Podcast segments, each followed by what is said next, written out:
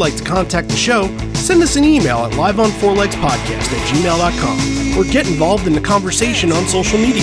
Join the Pearl Jam Podcast community group on Facebook or follow us on Twitter at Live on Four Legs I'll say something we haven't said for a long time. Uh, hello, Los Angeles.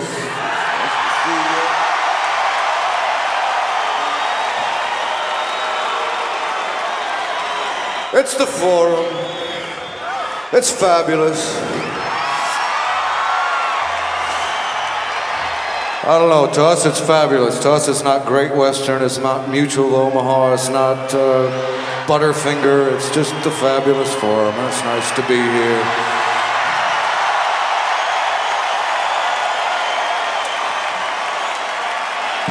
And uh, since we were last in this town, uh, we wrote a bunch of other songs, so we're gonna play a bunch of those for you. And uh, this is one of them. It's called. And away we go. You're listening to Live on Four Legs, the live Pearl Jam podcast experience, featuring Mr. Stone Gossard.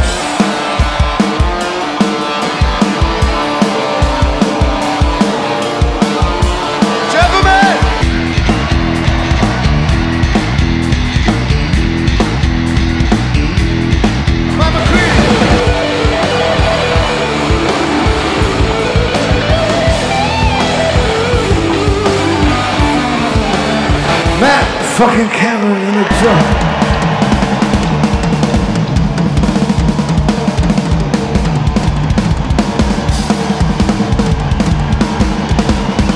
Mr. Boom Gaspar!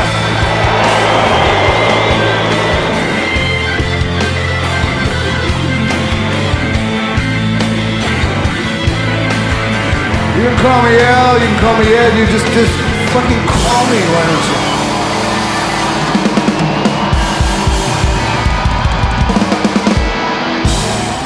Hey, everybody, now welcome to Live on Four Legs, a definitive live Pearl Jam podcast, and welcome to Tour Week, everybody. Ooh, we've been waiting for this for a very, very long time, and as this episode airs, we're the day after San Diego, and we'll explain some things and why this is airing after, and and we'll we'll get into that stuff as the episode gets along, probably pretty early on. But look, we are in tour territory. We promised this for the last couple weeks that we would be doing cities that the band is going to be playing on this tour the last three weeks. If you haven't been paying attention, if you still need to listen, we did the San Diego 2013 show, we did the Phoenix 2000 show, and then we did last week the Sacramento 1995 show. And here we are.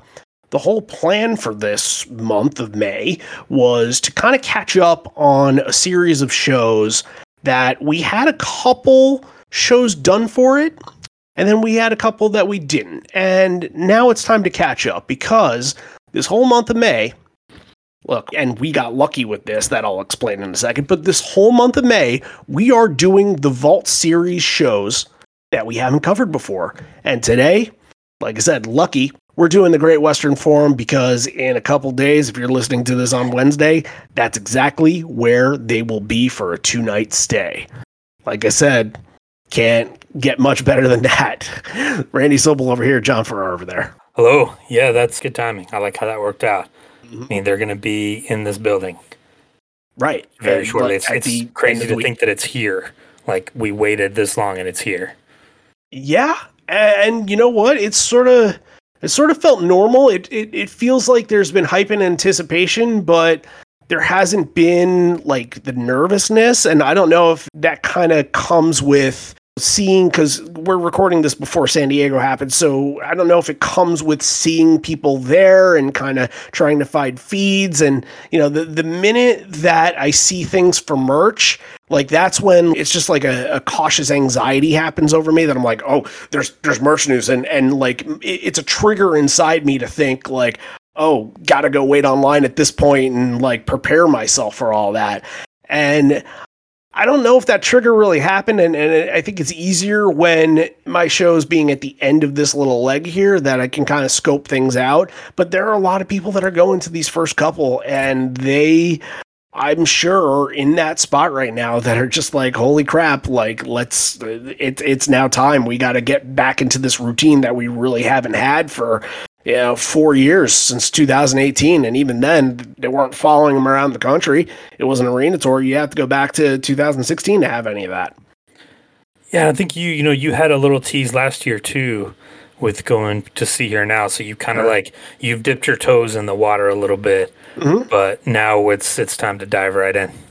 Which we are, and I think that look, I've mentioned this on the show before that the biggest disappointment about this show is that we haven't been able to do what we intended to do. And that is to be able to react to shows and be on tour and being able to meet people. And that was the whole kind of purpose for this podcast and putting it together and really, you know, Sea.Hear.Now we were able to do sort of some of that, but there was also some cautiousness with with COVID and everything like that. And I know that COVID is now spiking in a lot of areas, including California. So of course, there's some carefulness that needs to be taken down there. But yeah, I, I think now we're kind of settled in. We're kind of settling in, and we can really start to do what we always intended to do, and that's take this on the road. I'm very excited, and the idea for a documentary will kind of, I guess, sort of imitate that. And yeah, like,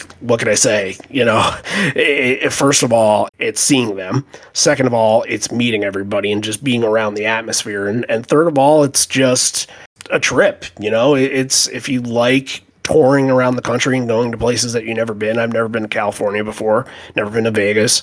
So this is all new stuff that I'm seeing and it's all new experiences and all with people that I'm going to really enjoy my time with. So, yeah, ready for all of it yeah, I'm going to be stuck here, you know, kind of living vicariously through all of it, through everybody's videos and streams and, and posts. So even for those of us, you know, and some of you out there uh, would like me, like you're not going to this, you may have tickets for later on, or maybe you didn't get tickets at all. But just the fact of like sitting down and like finding the streams and watching it and following set list and all of that is I'm excited just for that part again, just to feel, you know, the excitement of it again and, and start following it just to see what happens. You know, we, we talk about these shows every week.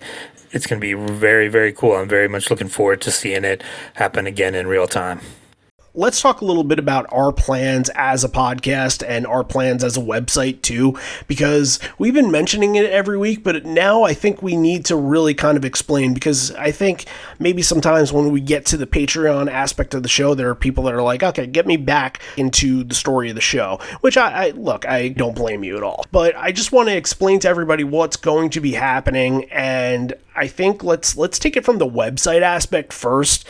Like we've been saying this for so long, this is going to be the place to be if you want tour coverage and if you want tour news. And I don't know who's been following along in the past week. I ask you guys to keep checking in and keep a bookmark on it because there really is this whole past week we've had something brand new up on the page, whether it's been an article about the fantasy leagues that we've done or I wrote something on that Dave Jantosh from livefootsteps.org helped me with and then we had one that Mark Kirby wrote about five songs that he thought would be continued to be played and five songs that he thought would be offset list. So we tried to ramp up a lot of content for this and really get hyped for this tour. And I don't see a lot of other places doing this and building the excitement for it. So the goal here is that after every show, obviously it's not going to be every morning when you wake up, you know, from the East Coast. If you wake up at seven o'clock on the East Coast, that's five hours after the show is going to end. Like, we're not going to get it to you that quickly, unfortunately. But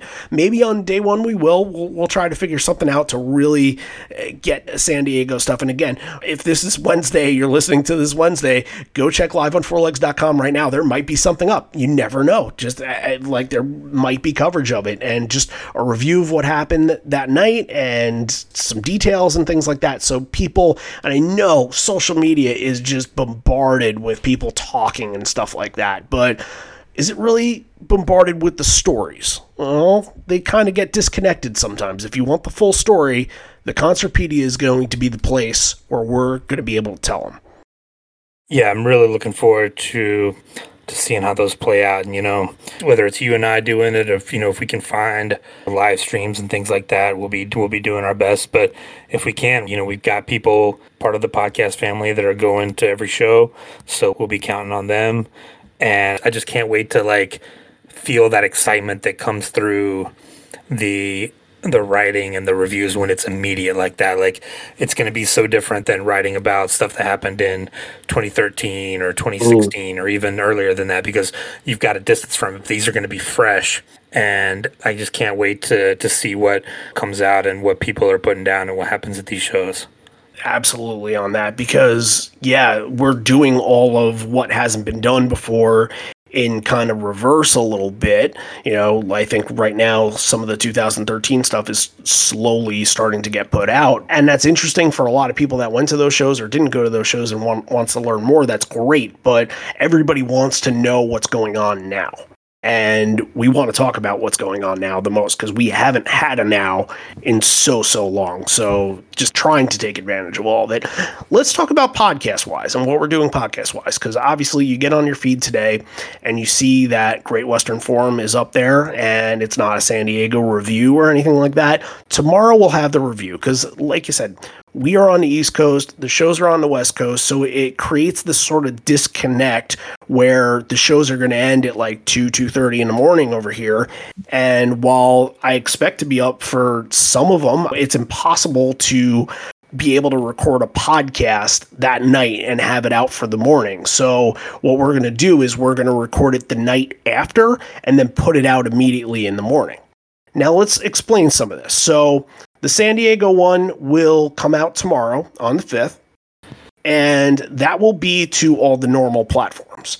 After that, they're all going to our Patreon account. And the reason why that we're doing that is because for so long that's what we had promised to the people that were so kind enough to donate and put in their time with our Patreon. That was the big thing that we promised for them that we would get them exclusive instant reaction content. And like we said the whole entire time, look, it's about getting the content and it's not about the donation. It is a subscription service and that does help us out a lot.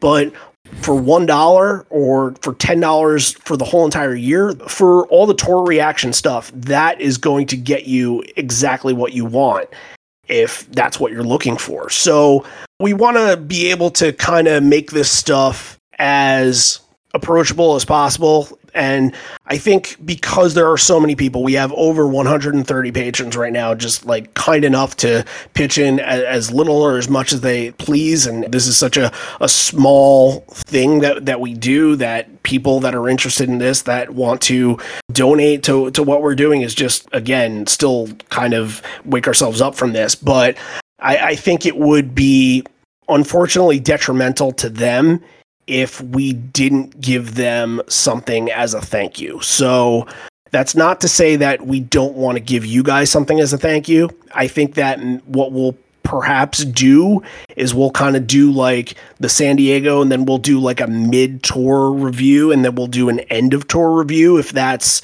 sort of satisfies the whole thing and, and if you can't contribute over there right now then trust me we totally understand.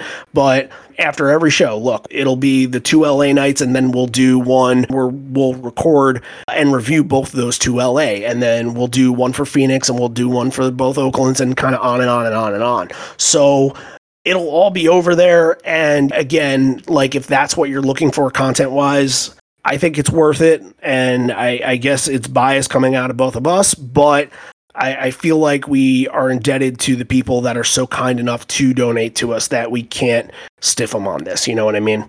Yeah, and you know, and we'll be talking about how the tour's going on the regular shows during this of part. Course. But if you want like the real deep dive and you want the analysis and you want, you know, the, the instant reactions and stuff like that, then Patreon's the place to be. Yep, absolutely. So patreon.com slash live on four legs or go to liveonfourlegs.com, which I hope you're all doing because that's important too, because all of that doesn't come with any sort of donation. You can go on that and basically get sort of the written version of what we're doing podcast wise in a way. There's a button on every single page where you can click become a patron. You can do it that way. And again, anything is much appreciated from a dollar to $10 for the year to the $5 tier to the $10 tier for the year or just for a month or something like that that everything is appreciated. And look if you like the content then it's an added bonus for you. Again all of it that we're doing is for your entertainment. That's it. We want to tell stories we want to talk. So it's a good band to talk about obviously all right so hopefully you guys all enjoy that and hopefully we've built up the tour as big as humanly possible. However like we mentioned before this is a vault month so to speak. We're going to do the four of them that we haven't done. I believe we've done Moline, we've done the Moore Theater one, we've done the DC Constitution Hall one, we've done Vic Theater. Well, technically, Atlanta has to be thrown in there too. We did Sure. Atlanta a very long time ago, and there's one oh Seattle '93. So we did all of those, and now we, we only have four that we have to catch up on. Great Western Forum from 1998. This is the first of the two shows. They had never played at this legendary venue before going to these two shows in, in, in 1998. This is actually the return to Los Angeles for the first time in, I think, like six years. And you have to kind of go back because 1995, they did California, but they didn't do LA. They didn't have a venue that wasn't a Ticketmaster venue in LA. That's that's my guess. And they did San Diego, they did San Jose, and they did either more of the Northern California venues like Sacramento, like we did last week, or San Francisco. And then you have to go back to 1993, which they did play in Los Angeles, but those were really small kind of things where they only played a couple shows. Like they played at the Whisky, and they only did a couple songs at the Whisky. Nobody really knows what that story is, and nobody really knows the story of what happened when they played the Viper Room either. There's no information on that, but that was after the 93 VMAs. You'd probably have to go back to like Irvine at Lollapalooza to really get an actual Los Angeles show, but they did a ton really, really early on in 91 and 92. Yeah. They, they did a ton at that time. So this was exciting for them to get back to that spot. Yeah, I mean it's it's a huge city, and like I think the talking point that we always bring up, and like you know even people that go there is like, oh, the Los Angeles crowd is is the worst crowd in California. They've always had good crowds in San Diego. They always have good crowds in San Francisco, but the the talking point has always kind of been like, oh, LA is kind of like a it's kind of a lazy crowd. It's a Hollywood crowd, but this show, I think, does not follow that narrative. I think this show, we're going to find out that we're going to talk about, has a really good crowd and a really energetic crowd. And this is a great show. I think they did a good job picking this to be a vault. We're that's going to be another thing we're going to talk about is is why this one. Yeah, I, I agree. This was a really good selection for the Vault series. And, you know, there were some times where the crowd was audible. And, uh, and look, I don't have this Vault, so I wasn't able to study it that way. Next week's another story. I'll get into that later. But I, I didn't really get to study it like that, so I had to go off of YouTube. And I it sounded like that was the Vault audio a little bit, but it was tough to hear the crowd Yeah. in some spots, but it wasn't like it was a bad crowd at all. However, you have to think of where they're playing. They're playing at the Forum. You want to call it the Great Western. You want to call it the Fabulous Forum, as Ed would say at a point in this that oh, don't call it this, don't call it that. And I believe it's called the Kia Forum now, which is just hmm. totally lame. If if you look at Pearl Jam's website though, where it says the dates that they're about to play, it only says the Forum. It doesn't have any sponsorship name to it. Hmm. Interesting. So I, I think that goes goes to show the same sort of things that they were thinking in 1998. But yeah, that's that's a legendary venue for music. It's a legendary venue for basketball. Like tons of Lakers Oh, yeah. championships were won there, and you have to go back to like some of the early 60s shows that like early Rolling Stone shows that happened. Well, actually, this was the night before Altamont now that I think about it, I, I- they played a show at the Forum with like Ike and Tina Turner and hmm. BB King, I believe. So like that was massive. That was a massive moment. And there have been Ed will mention in the show that that the Who played there, and of course, you know, mentioning that that X and Tenacious D opening up for them, which we'll get into a little bit later as well. Like both being kind of Los Angeles acts that had never played there before was very important to them. So yeah, this is this is a pretty big deal that they're playing this place. You know how they're connected to NBA and basketball. I was watching this thinking like, oh, you know, they're thinking about Magic Johnson and Kareem and Worthy Yeah. and like all those guys. Yeah, like they had to be in the forefront of their minds. It's too bad Sweet Lou wasn't written at the time because you think it would have had a Yeah, chance to be played there. Wait a couple of years. Yeah, yeah. And honestly, if they didn't do it at Ohana, maybe you could kind of see a world where they would have done it. I, I, and I don't think they will. I think after Ohana, they were like, "Yeah, this this is a reminder that this never happens again."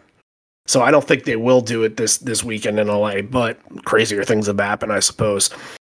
Any other thoughts? Like this is you know early 1998. This is the first leg of the tour. And kind of at the end, I think it ends on the 22nd when they go up to Seattle. So it's still very early on in the Cameron era. Yeah, it's still still very early. I mean, he'd only been in the band for what two months at this time, barely. Yeah, yeah, barely. So still getting. I mean, they hadn't quite opened up the set list like they would later on. Like you know, this is a show where you're not getting a lot of deep cuts here. They're not quite there yet, but. I mean, there's there's a couple here that I think might be in the running for best versions ever. So it's going to be something definitely worth the effort to to go and seek out that vault if you if you don't have it, or definitely an occasion to break it out if you haven't listened to it in a while. This is kind of one I think is is underrated a little bit. You know, if you you think of vault shows, this might not be the first one you, that you think of, but Right. it's up there as far as quality and just a fantastic show. It's fabulous, I suppose. Let's get into it now. It kind of creeps in with sometimes. That's the opener of this show. And, you know, I, I, kind of felt like with this version of sometimes, and you don't really feel like this way with Pearl Jam openers. This was just sort of like a real quick, let's do like a little tune up. Let's do a little warm up song before getting. Usually it's like, let's kind of hit an emotional edge. Let's, let's really kind of knock them down before we really get to knock them down. But this was just, felt really quick. It was just them getting loose, them getting familiar with the surroundings, because I'm sure they go out on stage for this and you know looking around and they're like, okay, all right, look at the banners, you know, we're, we're here, you know, it's it's a pretty big deal. So I, it felt it felt like it was just their way to get their feet wet with this. Yes, I agree. Again, that's the thing with Matt being new. It's like, let's ease him into this and figure out, you know, they're still kind of working with a tight set list, like I mentioned. So it's not like they can go bust out something crazy to start with. I'm, I'm sure Ed probably wanted to, you know, we'll see what happens this weekend when they go out there, if they, there's any reference to that. But you just want to get your feet wet, like I said. And yeah, th- this, this gets going real fast. You know, it's we might as well make note of it now, but they did play the the forum in 2006, and one of those shows, I believe, was the set list that Patrick Warburton put together. I don't hmm. remember which night it was, but I believe it was one of those two shows. Cool.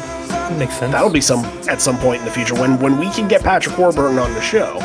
Then because we need to get him to talk about how he put his set together. So we'll, we're holding on to that one. Anybody have any connections? Live on Four Legs Podcast at gmail.com. Hit us up. Please. All right. All right. Now we're about to get into the good stuff. Corduroy. Uh, it's just got this the build in the beginning, just very methodical. It gradually gets there, it gradually builds, and and then in the big moments, you hear like a sudden soar at one point. You're like, okay, now this is going. It wasn't like it was going before. It was just building to that moment where it was just taking off.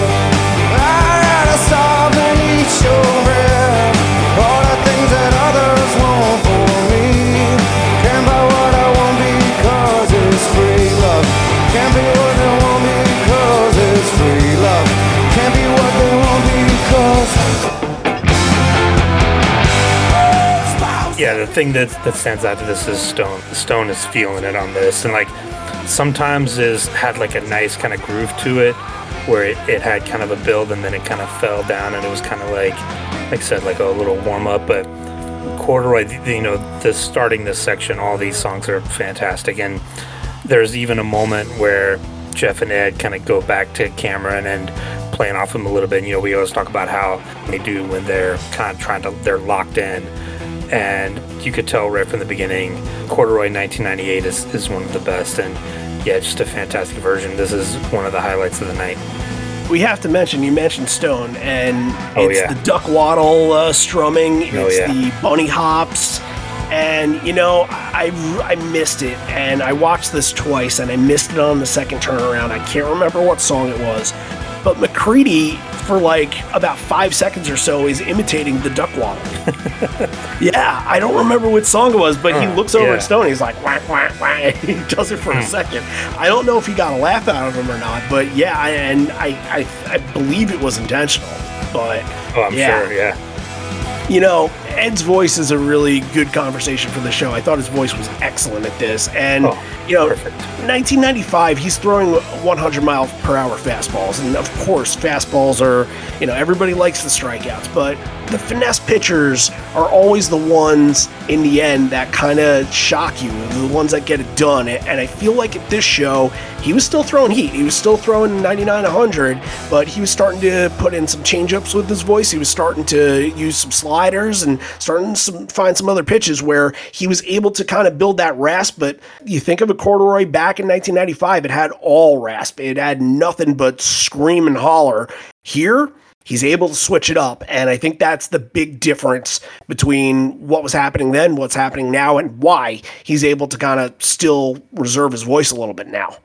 98 there was a maturation going on and he's getting in his 30s now you can't push it like you did before but he picks his spots he picks good spots obviously Right. this Corduroy i mean talked about you know cameron still being the new guy here he has a part during the build up to the solo that you would have thought he'd been playing this song since the very beginning it's Oh yeah, spot on perfect yeah. Matt was great in this. There's another moment that I noticed some some point in the show where he had a fill, and you're like, this feels like he's been there for since day one. Like Yeah. it feels like a perfect match. So Corduroy, great. Hell Hail is following up. Another excellent performance. I feel like so many songs at the show have matched very close to being what their top performance is, or like have kind of raised above the bar. Whether it's different or not from any other performance is sort of irrelevant, but good songs are good songs. That's how I put a lot of this show together was that I might have heard a very similar version to this one before, but it doesn't matter because that version that I had heard before was pretty damn good, and so was this.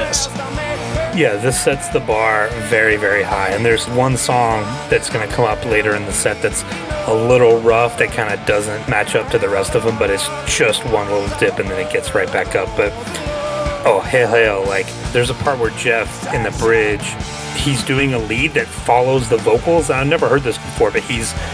He's like matching Ed's vocals on the bass, like following the same riff, and it's just amazing. I don't know if that's an improv that he's doing or if that's something he's done before and I've just never noticed, but it's just perfect. And then he goes over and rocks out with Cameron. There's a bunch where he is bouncing up and down like it's five or six years earlier.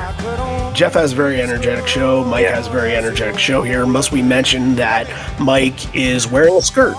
Fan of cross dressing. Yeah. This is, this is a good one to watch. Do you know how often, or if he had done this often? Because it feels like there are a couple times here and there, but this is the first one that I've seen that, that he has a skirt on. You know, going back and, you know, reading through Five Horizons, you'll see it pop up occasionally. I can't think of a specific one. All right, Hail Hail takes you into two yield after this, and, and it's really not fair to put them together, so I'm not going to. They both deserve their own space. A lot of these songs deserve their own time in the sun here, especially this one. It's Brain of J. And just that beginning, to get it in the beginning, that, that Mike is just strumming a couple chords out before actually starting the chords. It's just kind of like a, a small anticipation builder, like, okay, what is that? Oh, okay, we know what that is. And right out of that, you hear Ed say, back into the left, back into the left.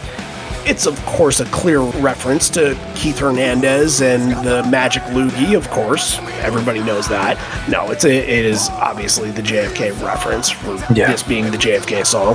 But I said before, that there's some finesse to Ed's voice. This one, he's, he's throwing fastballs. This one is a full fastball song. He has the fierceness in his voice on this, and it's just absolutely perfect.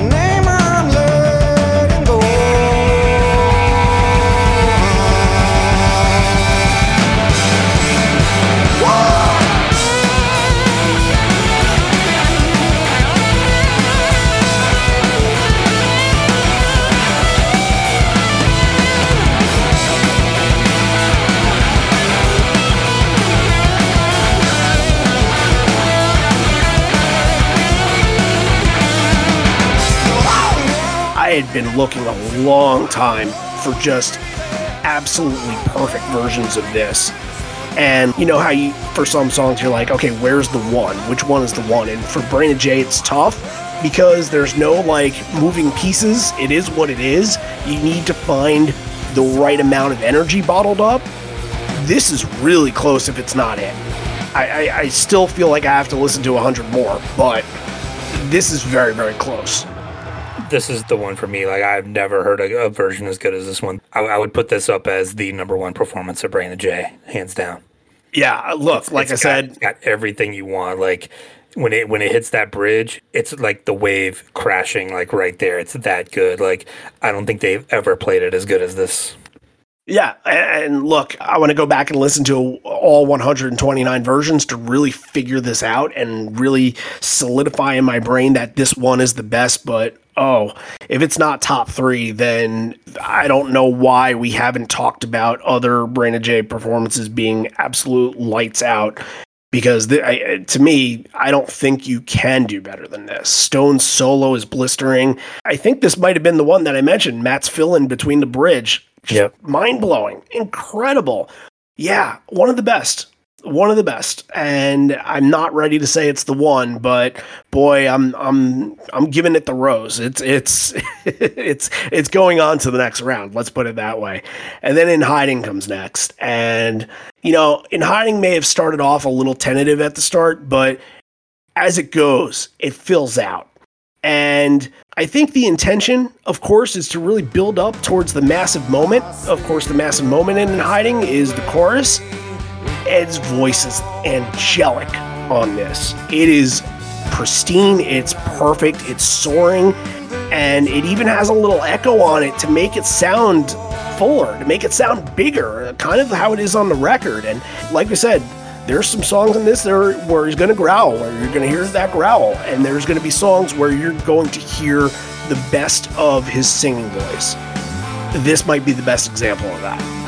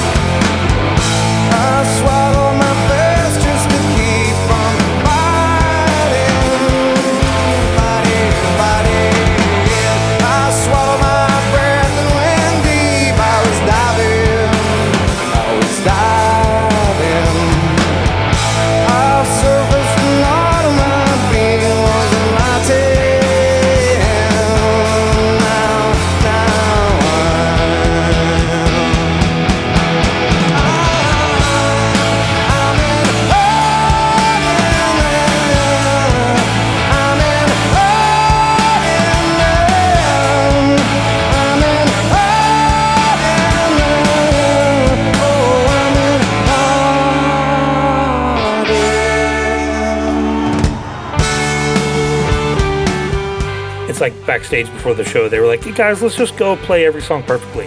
Let's just play everything better than we've ever played it before. Guys are like, all right, well, sounds good to me. Let's just do it. So, all of these songs, it's like these are all top performances, and like you see, yes, like this this set list doesn't have the rarest of songs. There's not the deep cuts that you're gonna find, but they picked it because they know listening back to this that like every song, with the exception of one, is performed better almost than they've ever done it before. This is just top notch. And these first five, like, there's not a bad moment, not even an average moment in the bunch. Like, this is all just fantastic, A plus, top to bottom. as far as the way that the set is constructed and what songs they decided to choose, it's not like you can really pick a song that's sort of a downer, but there is no quote unquote down moments in this, if you know what I mean. Like it's And all it's, it's balanced very energy. well too. This main set especially has a very good balance. Like two ten songs, three Vs., three Vitalogy, three no code, and a bunch of yield. Like for the new record, like you're getting a mix of everything that they've done up to that point. It's just masterclass. Yup, in hiding, absolutely a part of that. Along with Brain of J, like we're just gonna con- kind of continue on this train. If we have to be a broken record about it, then we'll be a broken record. But look, we won't break the vault. Let's just put it that way. We won't break the vault on this. What I noticed, and I I mentioned before, that I didn't think that there were too many crowd moments, but definitely after In Hiding, there was a big one. So you're getting that momentum, and I don't know if they expected to have that after In Hiding, but you do. And then you're going into Even Flow right after that. And think of that energy that's built up from everything that's happened up until that point, and then you get a big song moment. Yeah, I think you know after the two new songs, I mean that's very well done to go back and be like, okay, here's one that you know, but this isn't a paint by numbers even flow. This isn't like 2010's even flow where it's like, okay, well Mike's gonna do his thing for a few minutes and Ed's gonna take a break.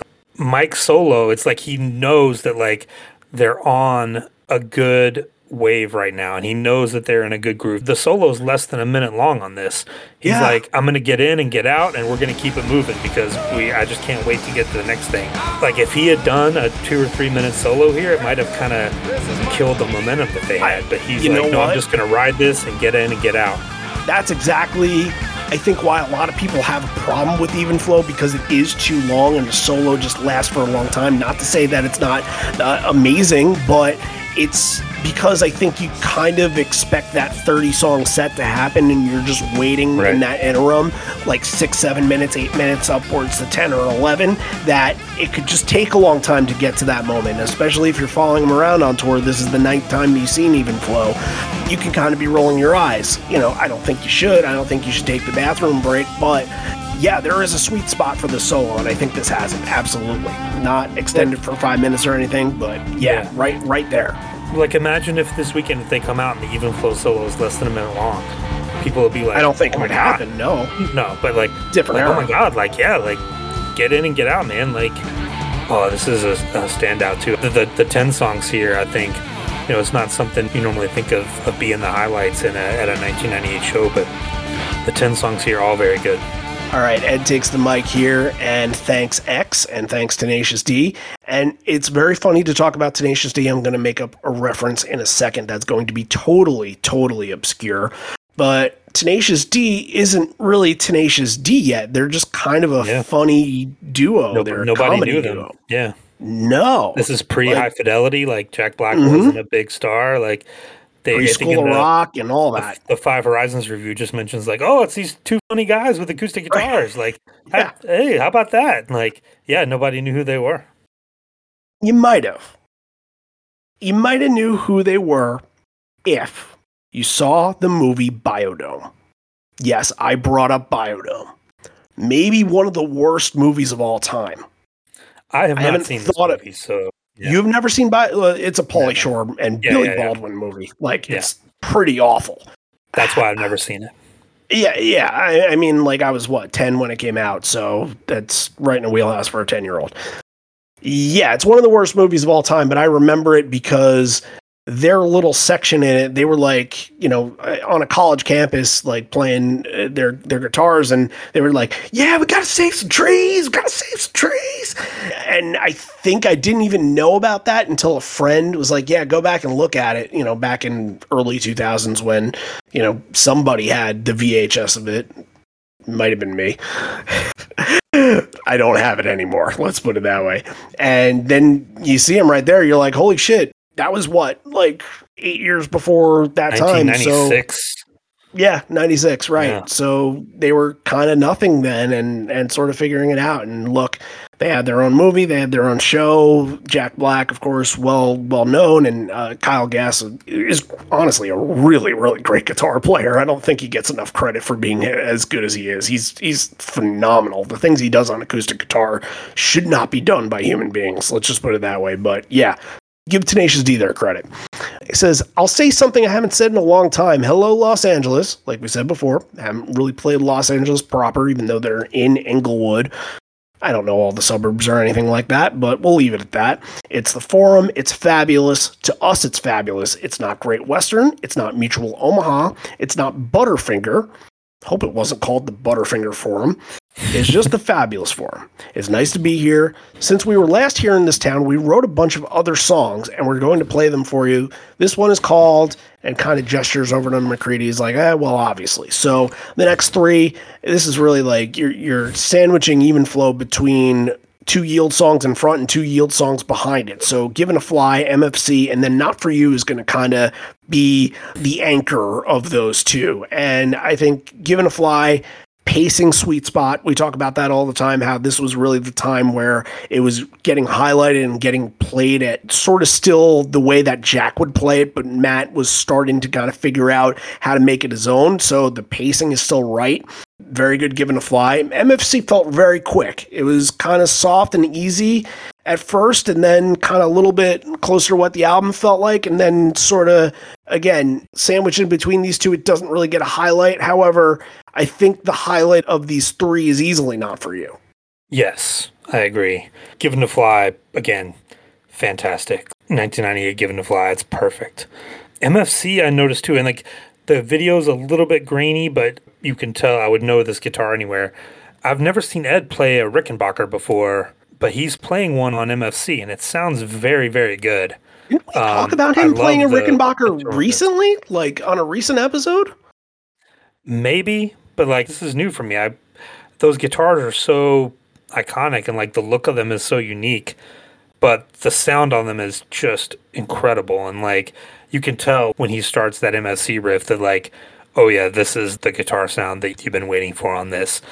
But yeah, MFC is just fast and tight. Like again, one of the one of the best versions. I mean, they picked this for a reason. Somebody knew what they were doing when they went back to this one. But yeah, it all leads up again to Not For You. When Not For You gets to that quiet part, like again, the groove that they find themselves in. Like I know I've said that, you know, for a lot of these songs, but like just locked in completely. And another Stone solo that just tears the roof off. And then that original outro, they, you know, Modern Girl had not been written yet, so we, we don't have that. But I just love this Not For You again. One of the one of the best ones I've heard in a long time. What I'm going to mention about Not For You is this is that at that time, I don't think it could happen now to Not For You. I think that when it comes up now, it's sort of a nostalgia moment.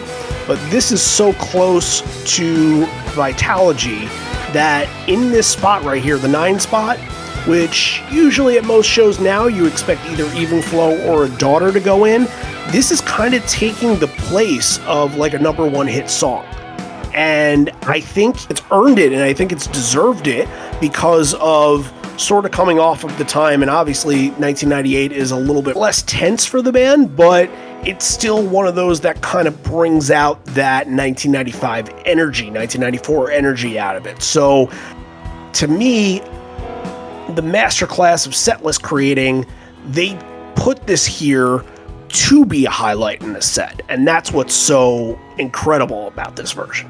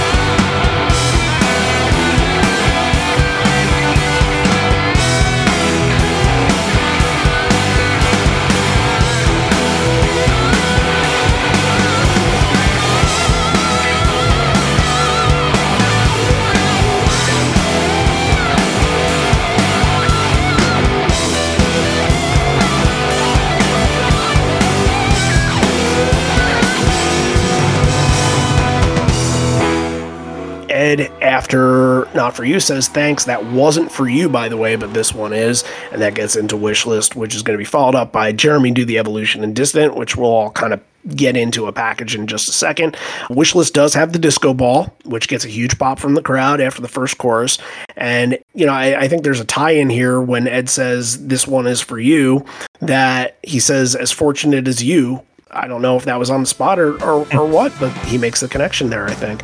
Ed does the whole Ebo thing at the end and then does a little bit of an improv, which he doesn't quite land some lyrics at first on the first time around, but second try he does. Yeah. He can't think of he can't think of anything to say at first. Like you right. know, sometimes it would get political or it would be kind of sweet. And like I think he was just going through like I'll come up with something and then like nothing's there. But then he ends up talking about X, which is always a good fallback.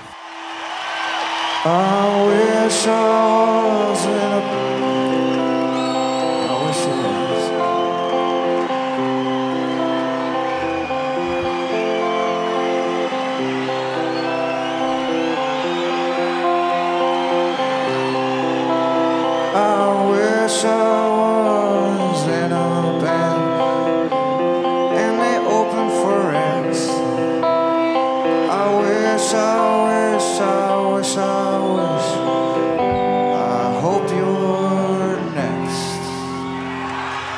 how often, especially in 1998. This is just the tour for them opening up for their heroes from Iggy Pop to Cheap Trick to Sonic Youth, Frank Black, whoever else. Like, this is them opening up Mudhoney, like Mudhoney, yeah, right? was- Heroes and friends. It's just, it, it's great to have that privilege. Let's just put it that way. Jeremy Do the Evolution Dissident, rock solid version of Jeremy. Great one to kind of pick back up on after Wishlist. You kind of dip down in the set a little bit after some really good, energetic ones. Jeremy's going to bring you back up. However, the reason why I bring up Jeremy is only because everybody knows this. Everybody knows this from Live on Two Legs. And if you've been paying attention lately, we put out a deprogrammed on the live compilations that came out this Monday. What that is, is we went through all five compilations and picked 20 songs apiece to narrow it down to 10 Pearl Jam live songs that you want to give to people to listen.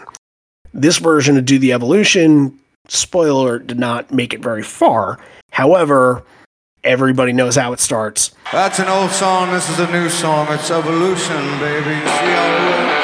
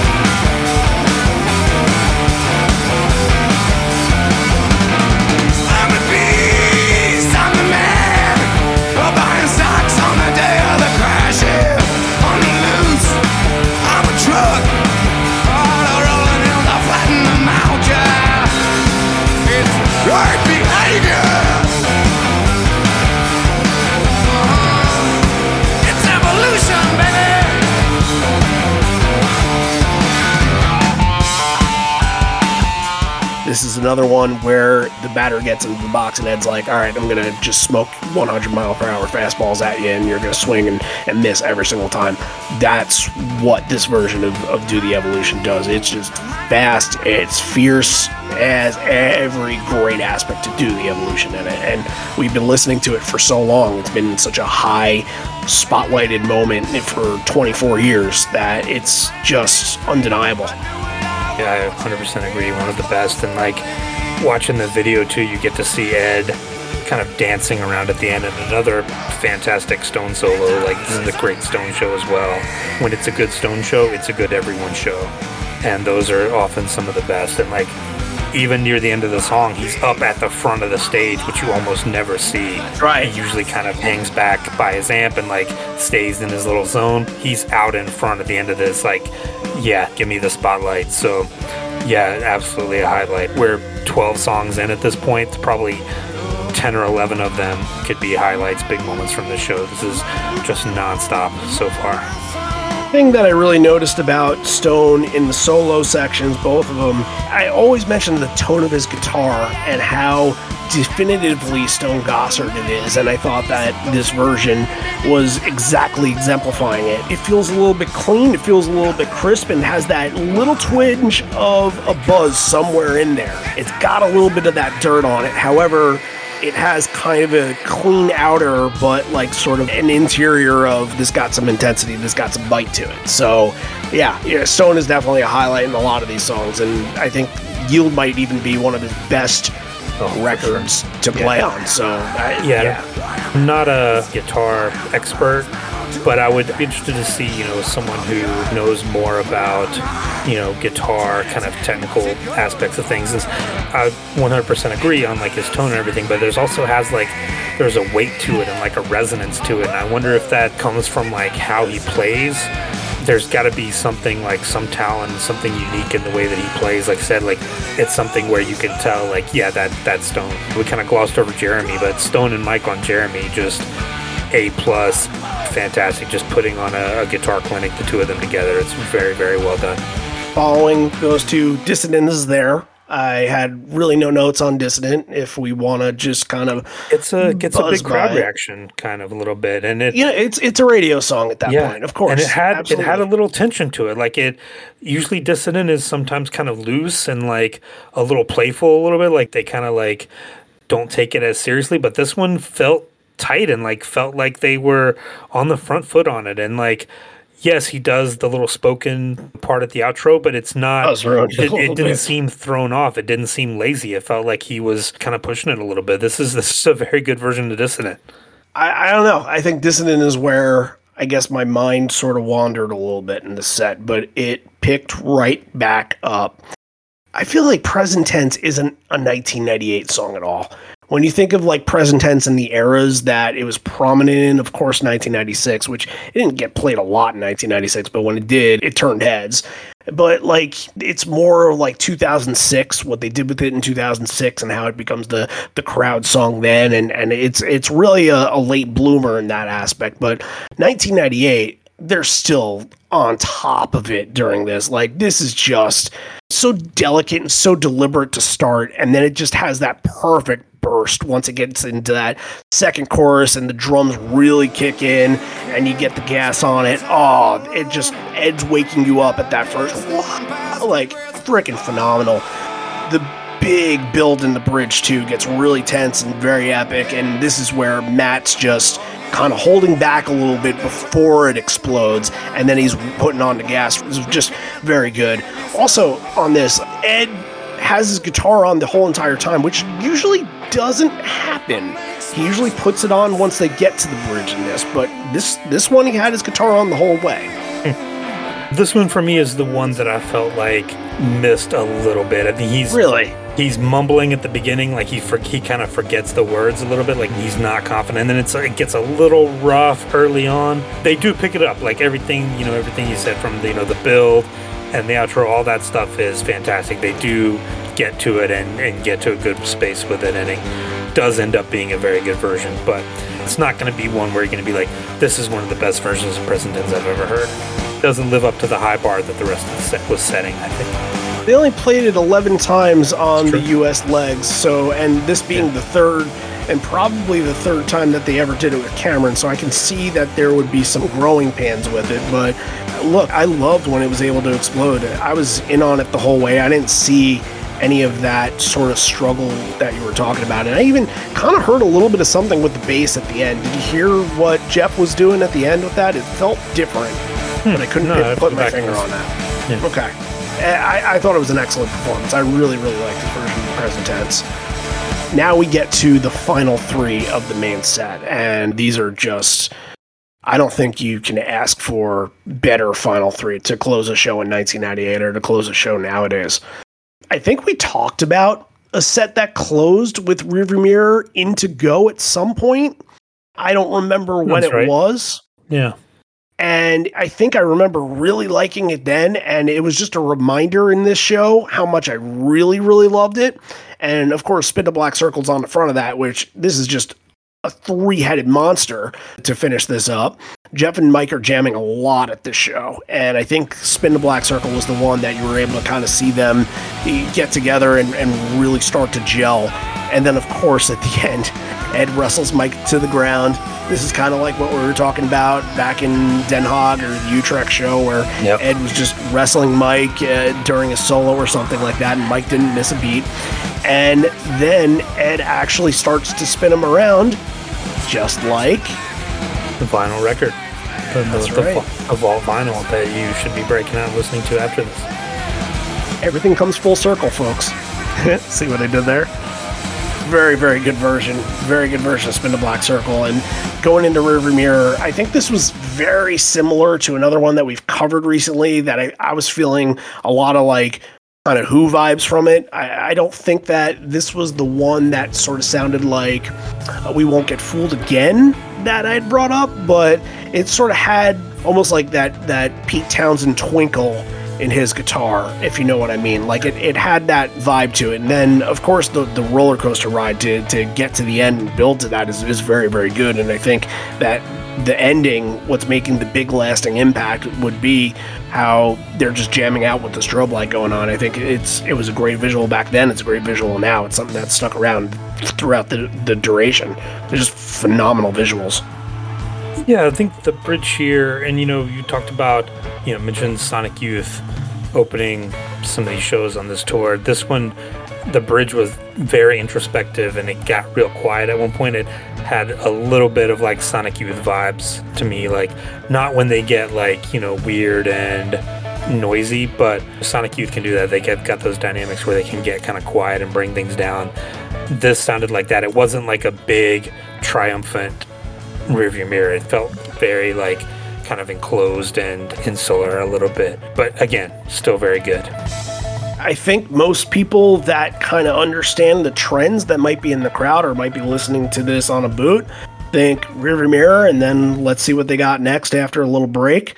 But no, we're finishing off with go.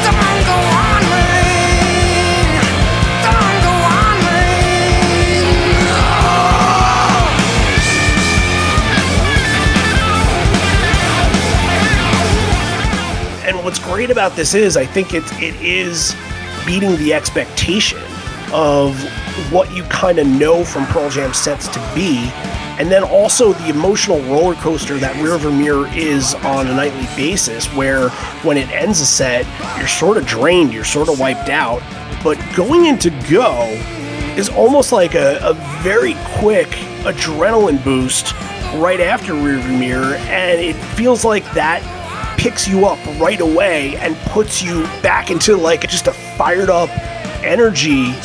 And I'm not saying that Rearview Mirror doesn't. I, I think Rearview Mirror is a lot heavier of a song where it because it lasts longer. Go is like a, a two and a half, three minute song. Rearview Mirror can go on for like six, seven minutes.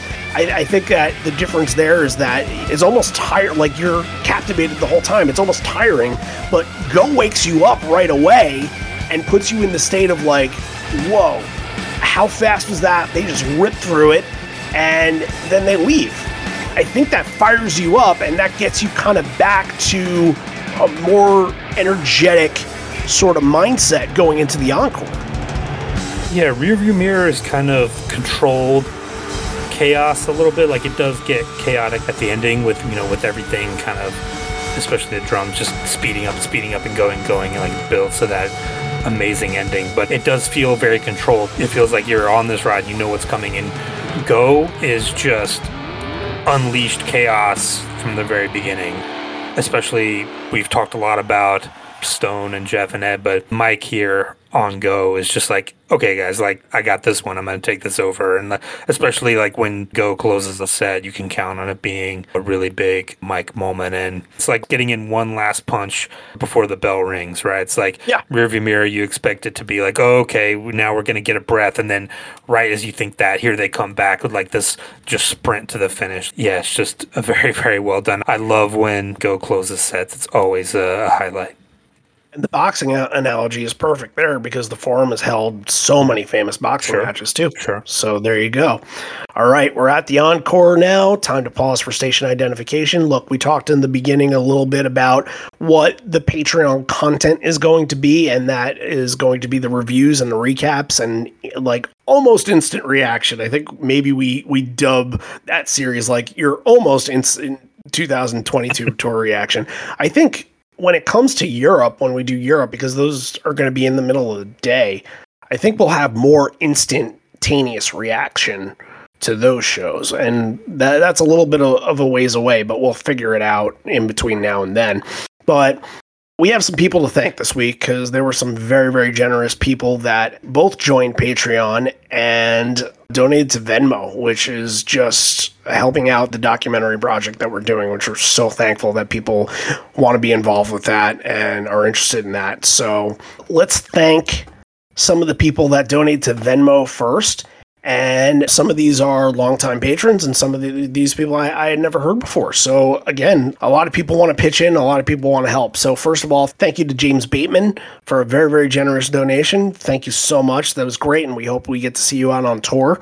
And then Jason Corbin, of course, has been a patron for since like the very, very beginning, and he's like he loves what we do, and he's very, very supportive. So thank you so much to, to Jason, and we're hoping we get to see you out in MSG. And Amy Wynn, and Amy Wynn's another one that I seem to talk to at least once or twice a week, and, and she's always asking questions about the show. And when you're asking questions about the show, that's exactly how you should be intaking the show is just have other questions to ask on top of things and think about the songs in different lights. That's the way to do it. So thank you very much, Amy. And then Maureen Osk, thank you very much to her too. Again, she sent me a very, very nice message saying that she sometimes falls asleep with her headphones on listening to us. Thanks, guys. Yeah, that's that's fantastic. I appreciate that so much. Well, I know my voice isn't very soothing, but you kind of have more of a, a gentler touch to you. I've done I've done some radio in the past. I got a little bit of that. I'm not I'm no Brandon Palomo, but I can hold my own a little bit. Well, yeah, it's look, I, I mean, I've done my fair share too, but I think up here, you know, where radio and, and sports talk radio is so prominent and just everybody shouting at one another, I think a lot of my style probably came from that. I'll just say that much. Let's uh, thank some new patrons as well. Eric Stevenson Gonzalez, a great friend of the show, and he's been pitching in and helping the Live on Four Legs Concertpedia writings from the very, very beginning. He does a very good job. So uh, I'm I'm so glad that he's on board to this and he's he's helping out. He's he's a great guy. So thank you very much, Eric. Vicky Castellanos, thank you very much to Vicky joining up on the bonus leg tier. And John, we have a brand new Horizon tier member. Can you believe that? Like that almost never happens. Fantastic. Thank you very much, Jeremy McBurney. And look, Jeremy, get in touch with us. You have an episode request for a show in the future that you're going to get, and you're going to get a profile episode at some point in the future as well. Stay in contact. Let's get all this stuff in for you because the quicker we get this information, the quicker I can put it onto the schedule, the quicker you'll be able to have what you're looking for. So, again, huge thank you not a lot of Horizon Leg patrons kind of come through, and it's just very humbling. And and everybody that decides to donate and and just take their time with this is just extremely generous, and we can't thank everybody enough. Like I mentioned, it's over 130 people. That is overly overwhelming and it just every week that we come on here and we mention people it, i just like it grew from that to that in just a week and again growth is is so important and we can't grow on our own let's just put it that way can't grow on our own so thank Yeah. you to everybody doing that Yeah, thanks Eric and Vicky and Jeremy. Make sure you go back in the in the archives, the Patreon archives, check out all that content. You can go to liveonfourlegs.com. If you if you log in, you'll be able to listen to everything there. You can go on the Patreon app and, and go find everything that we've done. But you know, hours and hours and hours and hours of content. And hopefully you guys get a chance to go check that out. very least, hopefully you guys get to listen to the reaction episodes. So if that's what you're there for, then hopefully that'll make it worthwhile.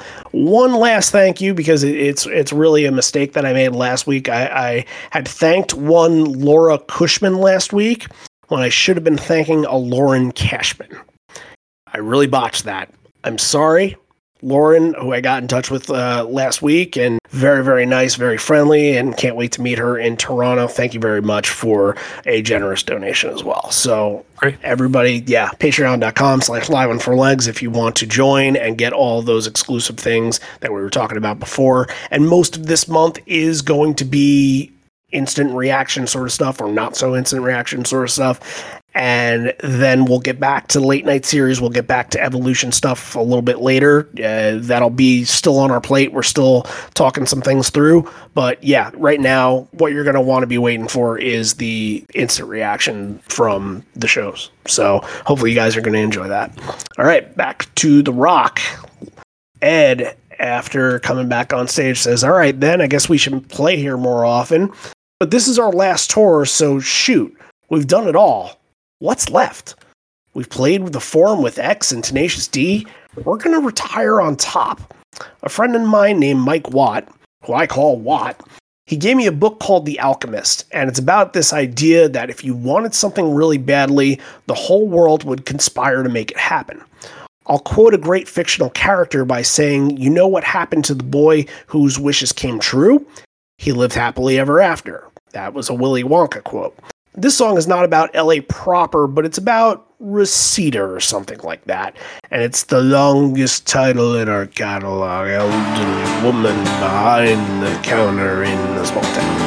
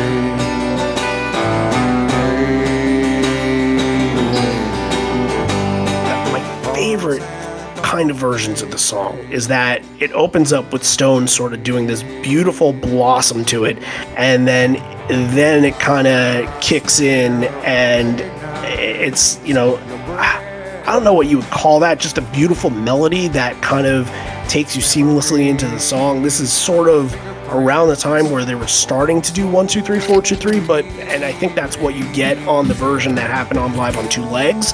But you get this kind of version every now and again, and when it comes up, it's just a happy moment. It's a beautiful way to get you into this song and sort of sets the tone and, and not just sets the tone for the song, but sets the tone for this four song run here too. Yeah, I mean, you're getting a little bit of kind of the mellower songs here a little bit. We've talked so many times about how they'll end with something hard and come back with something hard. And like 1998 was kind of a mix of like sometimes they would come back with, the fast stuff, sometimes they would come back with slow stuff. But this when you're getting a little more of the gentler side to come back on. But for Small Town, I think this was kind of the beginning of the big like hello, you know, crowd reaction, and Ed even reacts to it here, like when when the crowd like screams it back at him, he kind of like does a little double take, like oh, okay, I, I hear you, and especially you know live on two legs, I think that was a big thing from this point on that became more of a thing. I don't I don't think before this that was kind of as big a moment as, as it became after you know this 98 tour Yeah, and that's where the song kind of turns from just an acoustic, sort Yeah. of something different that Pearl Jam doesn't usually do in their sets, to a song that is anthemic. And I think that they were trying to have that balance within songs because you, we did a sh- show from 1995 last week where the whole entire main set was nothing but just fast rockers, nothing but mm-hmm. punk songs, and, and they didn't have a lot of differentiation in there. But Small Town at this time is one of the few that they could kind of toss in and be like, okay, this is where the set list can be balanced. And not just that, like, how can we make it a moment where the fans aren't saying that this is a transitional to get you into something better? I have live footsteps pulled up when we're recording these, and sometimes, you know, something will jump out at me. And look at this like elderly woman from the Versus record.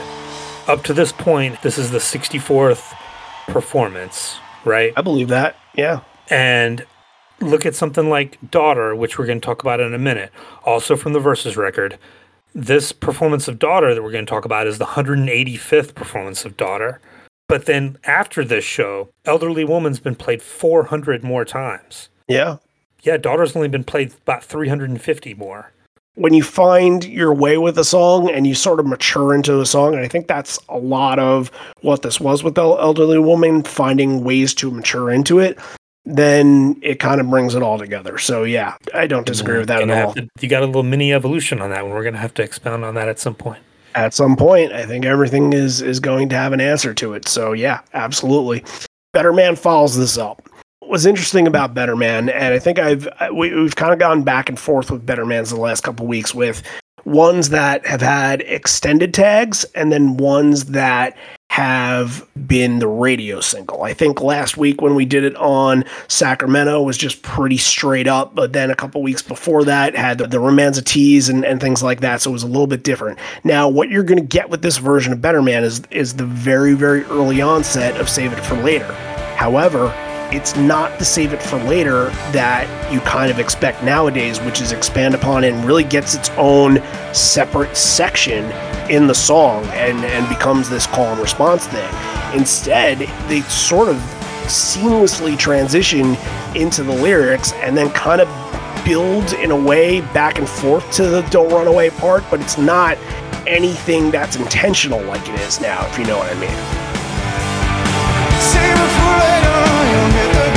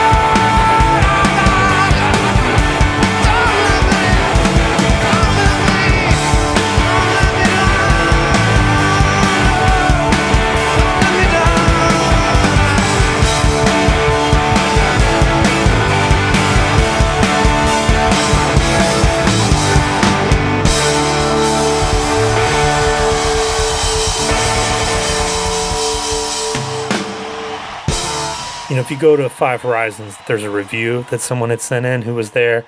And, you know, it, it's worth going to read. You know, this is someone, I give a shout out to Darlene Patton. If she's out there listening, please uh, so. send us an email. Hi, Uh, Darlene. but she wrote this review from Five Horizons back in the day.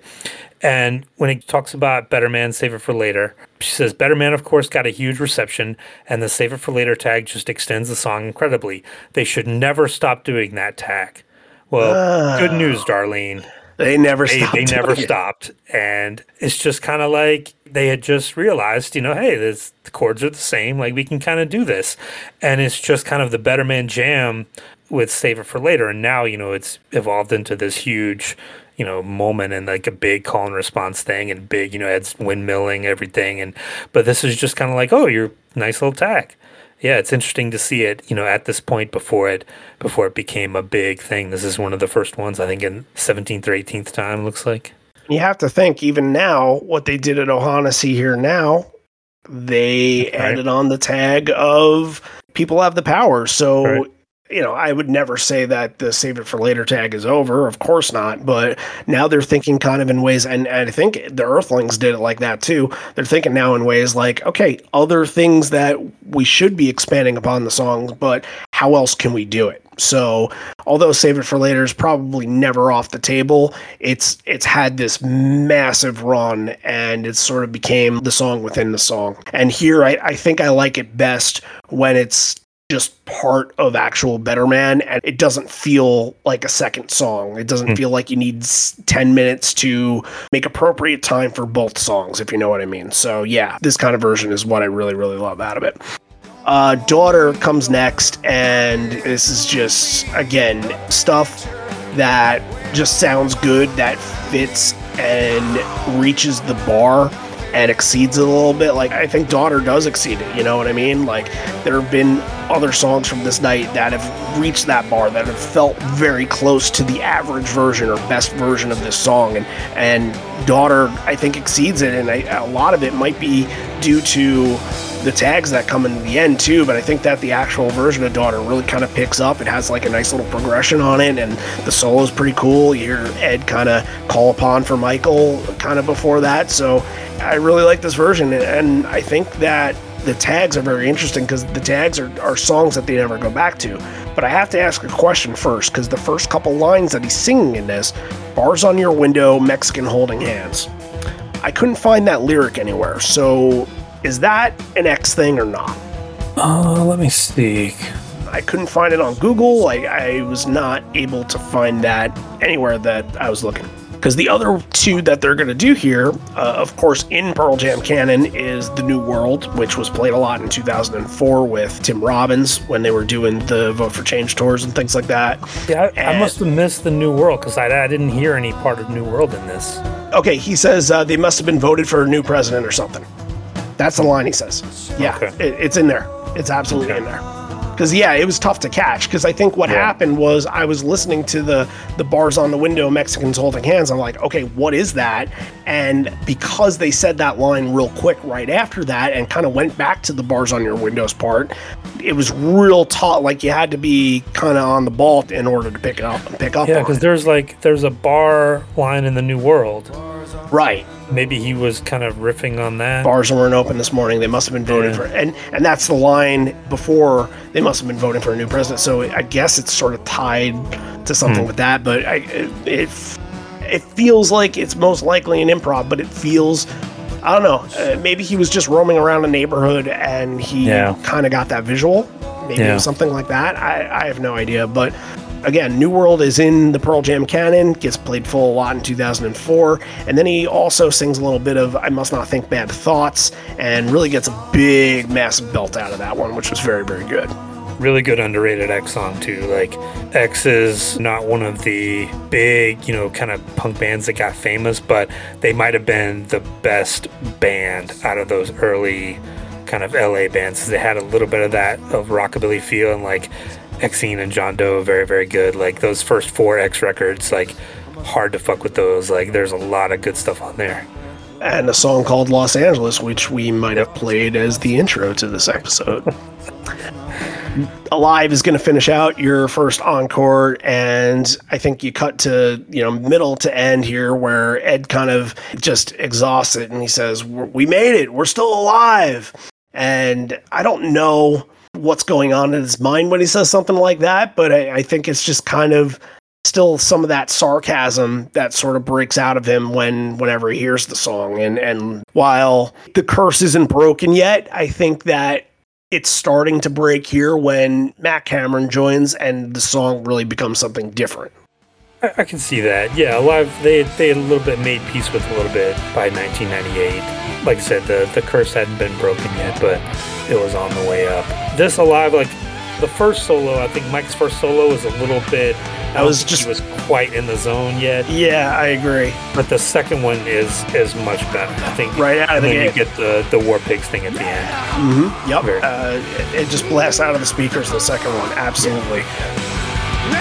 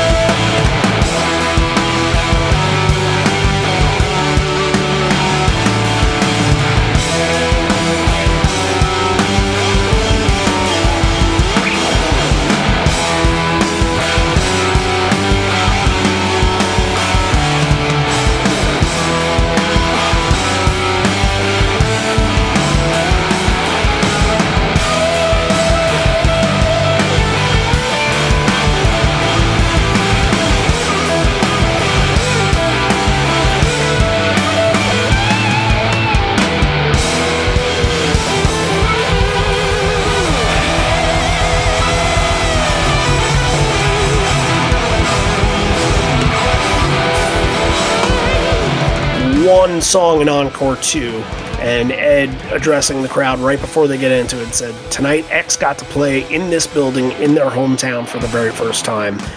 And then he kind of looks at the crowd. He's like, That guy's got a forum chair that it looks like he's taking home with him. A souvenir for the occasion. I might do that myself. Tenacious D got to play the forum tonight. We got to play the forum, and, and you did too. A long time ago, this band got to play here too, and we're going to play one of their songs. This show's going to close with Baba O'Riley. And some of like the echo on Ed's vocals that happened in in hiding comes back on this too. Sometimes you just sort of think about Bob O'Reilly being, you know, the the end and the party song and just kind of okay, all right, show's over now or it's really less of a bootleg moment and more of a you got to be there moment, but this version of Bob is really really good. Just the way that the song soars, the way that the vocals soars well, like uh, you know, there's a lot of bunny hops happening on stage and just good fun had by all, of course, but it just feels like it's a big moment at this. And maybe it gets taken for granted a little bit now because it's like okay either that or, or free world and that's kind of the expectation. But back in 1998 it feels rare enough where people aren't getting this at normal shows. And also bob o'reilly considered back then and still considered now i hope to just be like one of the best classic rock songs of all time so I think that this had more of a feel to it, more of a bite to it, and less like, you know, we just got to close out the night, so to speak. Oh yeah, everyone's just going nuts on this version. Like this show doesn't feel like a Ledbetter show. Like after this, like after they put that performance out, like you have to end this show on a bang. And with Bob O'Reilly, like just from the beginning, like I think the crowd too just insane on this. And like there's a moment too, I think, you know, going back to, to Five Horizons says, and you see Ed do this, like he takes his I think what looks like his beer or water and he's kind of pouring it over the stage. And we don't see it in the video, but in the review it says that he does the the knee slide with the guitar, the classic like iconic Pete Townshend thing. But you know the strobe lights and everything, and like the angle's not good, so we I couldn't see it in the video. And then evidently he smashed his guitar. Yeah, I, I, I didn't see is I didn't see. Yeah, that didn't smash, see but at, at, at the end, his guitar is sort of like draped over his back, and it kind of looks like it's a little limp. So, yeah, I, I didn't get to see that. But uh, one thing I, I, I sort of forgot, I mentioned the echo in his vocals. It it had some Daltrey to it. It really Oh, did. sure. It really did have some Daltrey. And I know that the vocals are a, a lot more growling, and, and Daltrey has a very like clean vocalization style, but I think there was a lot of channeling that there, and and if whether or not he was trying to pull it off like that, it worked on this. It, it really did. You don't get too many versions, especially nowadays when this is a an every other night kind of song. You don't get too many versions where you can make that comparison. But yeah, back when his his voice is just clean and crisp here, oh, it's is very good. All right, that closes this one out. Let's get to three moments. John, it's your turn to start first. Ooh, tough, tough. Because I, I, I love this show. My number three, I'll go with. How about "Not for You" at number three? Then I'll go with "Even Flow" at number two, and gotta be "Brain of J" number one. I mean, we talked about it early on. Just maybe the best "Brain of J" I've ever heard. I'm doing the three headed yield monster here. Number three, in hiding. Number two, do the evolution. Number one, Brain of J. Hmm.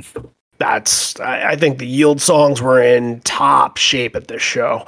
Obviously, nowadays, not going to get repeat scenarios of those, especially something like Do the Evolution, where it's just all intense, all growl. Same with Brain of J. But yeah, this is a good show for yield songs, and, and they need that moment to show that they couldn't be beat at the show. All right, now we get to a rating. This could get interesting. Well, before we do that, I want to say, you know, I picked my three moments. Make sure you go to liveonfourlegs.com. Check that on Monday to read my making of a moment where I'm going to do a deep dive into those if you want to check that out. My rating for this, and I did not expect to get this going in. This is this is a 10 out of 10 for me. I thought this show was fantastic. One of the best of this year. Absolutely one of the best vaults. Like every song performed near perfectly and everything you could ask from from a Pearl Jam show. There's a lot of shows that I go into, and I sort of listen to the first couple songs, and it's sort of in my head. I have this like meter running where it's like, okay, here, right here, I'm like, okay, I'm in the eight spot. I'm like a seven, but it can be built up, and and I kind of like. You know, I, I reassess every few songs, like where am I with this now? Where am I with this now? Somewhere along the line, seven or eight songs in, maybe after Not For You, I'm like, I'm at a 10 right now. And I don't know how this can go down. It, it really has to just fall apart for this to go down. And I was just enjoying it the whole entire way. I couldn't help it, but I saw no fault of it. I saw nothing but great versions of songs, nothing but great energy, nothing but me thinking the whole entire time that this was a perfect show to be immortalized as as a vault. And I didn't waver. This is a 10 show. This is a Hall of Fame show right here. Happy to say it. We I didn't know if you were going to be there on this. I got to admit, I didn't know if you were going to be on board.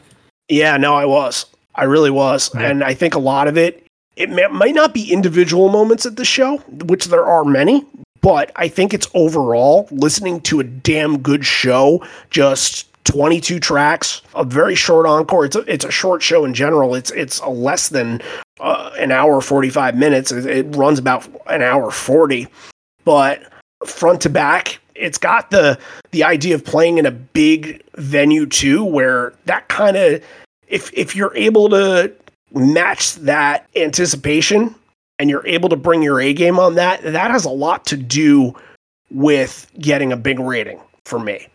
And hmm. yeah, at, at one point, like I said, I was just thinking like I see this as a 10 right now and it, a lot would have to happen for me to to to come down on that. So like I said, it'll be back in December in the Hall of Fame. We'll do it its rightful induction when we get there. Yeah, well deserved. All right, let's tee everybody up to what we're doing next week. Obviously, it's all vaults. So, what happened with next week was I was originally thinking, okay, since we did LA this week, next week we would do Vegas. And then I looked at the calendar for a few reasons. I'm like, wait a minute. That week, next week is going to be the Oakland shows. The Oakland shows are happening on Thursday and Friday. So I'm like, okay, we now have another week for Vegas. Then I looked at the dates again and said, all right, what would go in place of Vegas for that if I switched it over to being released on the 18th? it would be Bellingham. And then I, I saw the calendar. Bellingham was on the 10th.